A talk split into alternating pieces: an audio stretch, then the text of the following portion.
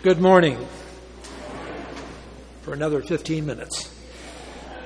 Today we celebrate the 27th Sunday in Ordinary Time, and the joy of this of this Sunday, of this Mass, of this occasion, with the ladies coming back from their Acts retreat, you can feel the Spirit is definitely with them. So God bless you all.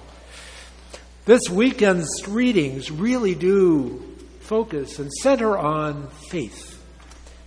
And in our first reading from Habakkuk, you know, sometimes we hear these readings and what's going on? You know, we, we kind of it's kind of taken out of context. We say, "Oh, woe is me, danger, and all the things that are going on." What was going on was that the Babylonians had already invaded and conquered Egypt, and Israel was next. And Habakkuk's going, "Lord, we could use a little help right now." You know, the king was not, not very good, not strong. He was relying on uh, pagan countries for alliances, and they weren't very trustworthy. And the people were starting to worship pagan gods. And there was this whole moral breakdown. They could see it happening. And here's Habakkuk pleading to the Lord. You know, in some ways, I think we can look in our own world and say, yeah, it's happening again here. And we do have a lot of dismal news that we hear our leadership, what's going on in our country, all of this. Habakkuk places out there, answer me, Lord. Well, the Lord answers them right now, gives them the message. Wasn't quite what he was waiting for, you know, because he's basically telling him, have faith, be patient, wait it out, wait on me, I'll come through. And I think sometimes in life, it's like that for us. You know, we need help and we need it now. Isn't the Lord listening to me? He is, but be patient. It happens to all of us. It happened to Habakkuk. And that's the message for us in whatever we're facing. In our responsorial psalm today, you know, if today you hear his voice, harden not your hearts. Sometimes, again, you know, we hear the Lord speaking to us, but that's not what you want to hear. That's not the answer you were looking for. But we got to soften our hearts. We got to bring it out, let it come in. It'll be okay. Paul's second letter to Timothy. That's just great. And it really speaks to Acts. You know, it's about, you know, bring that fire on. Light up, baby. You know, you're kind of going a little dim. Well, after after our Acts retreat, everybody comes off that weekend fired. They're ready. You know, bring on the world. Well, that's what Paul is trying to suggest to Timothy. He had a lot of problems going on, a lot of stress and strain, and his letter was there to kind of encourage him. Well, the Acts retreat was here to encourage all of you. So, God bless you. In our gospel, we have the apostles saying, Lord, increase our faith. And so the Lord says, you know, if you had the faith the size of a mustard seed, you know, like a little sesame seed, you know, you could tell the mulberry tree to get planted in the sea and it would obey you. It's like, you think that's a little hyperbole? Yeah.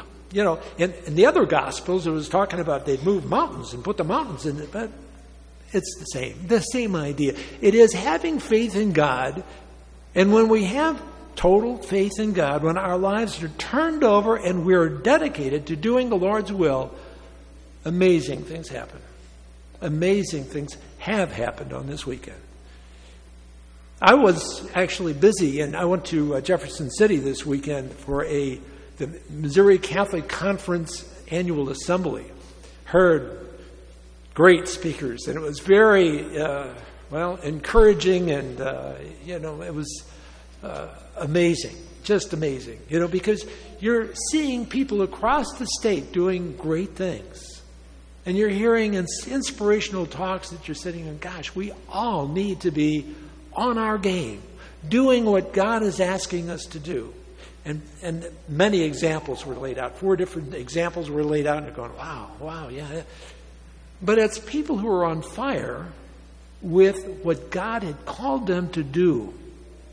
And when you're on fire, when you're dedicated to it, you're going to make something happen. And all these examples did.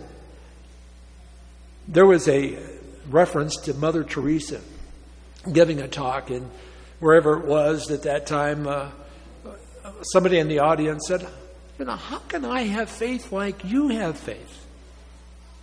And Mother Teresa said, Find your own Calcutta. It is about that because we all have different talents, different needs, different strengths, different things that we bring to the game. And when we find that one thing that we're passionate about, go for it. That's the message. And that's really the message of the gospel and all the readings that we need to be involved in our faith.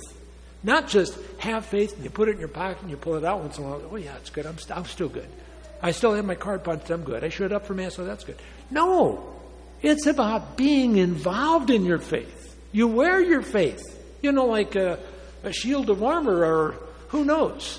It is about people looking at you and saying, oh, yeah, there's a Christian.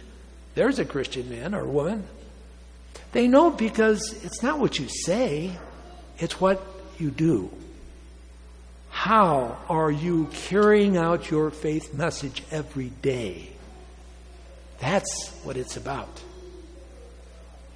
Sometimes, of course, that flame gets a little dim. We have setbacks in our lives. You know, I might be grief stricken with a loss or lost or confused. In those situations, we, we've all been there. Maybe kind of like where Habakkuk was, you know. But we ask for that little ember that's in there that's still glowing to come to life again.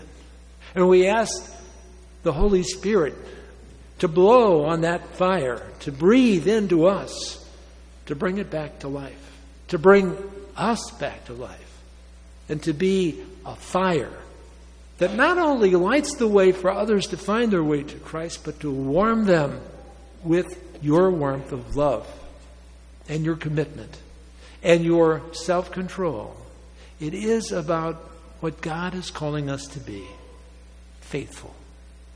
Today, as we come to the altar to receive the body and blood of Christ, we ask God to give us the grace to continue on our journey full of faith and full of love, sharing it with those we encounter.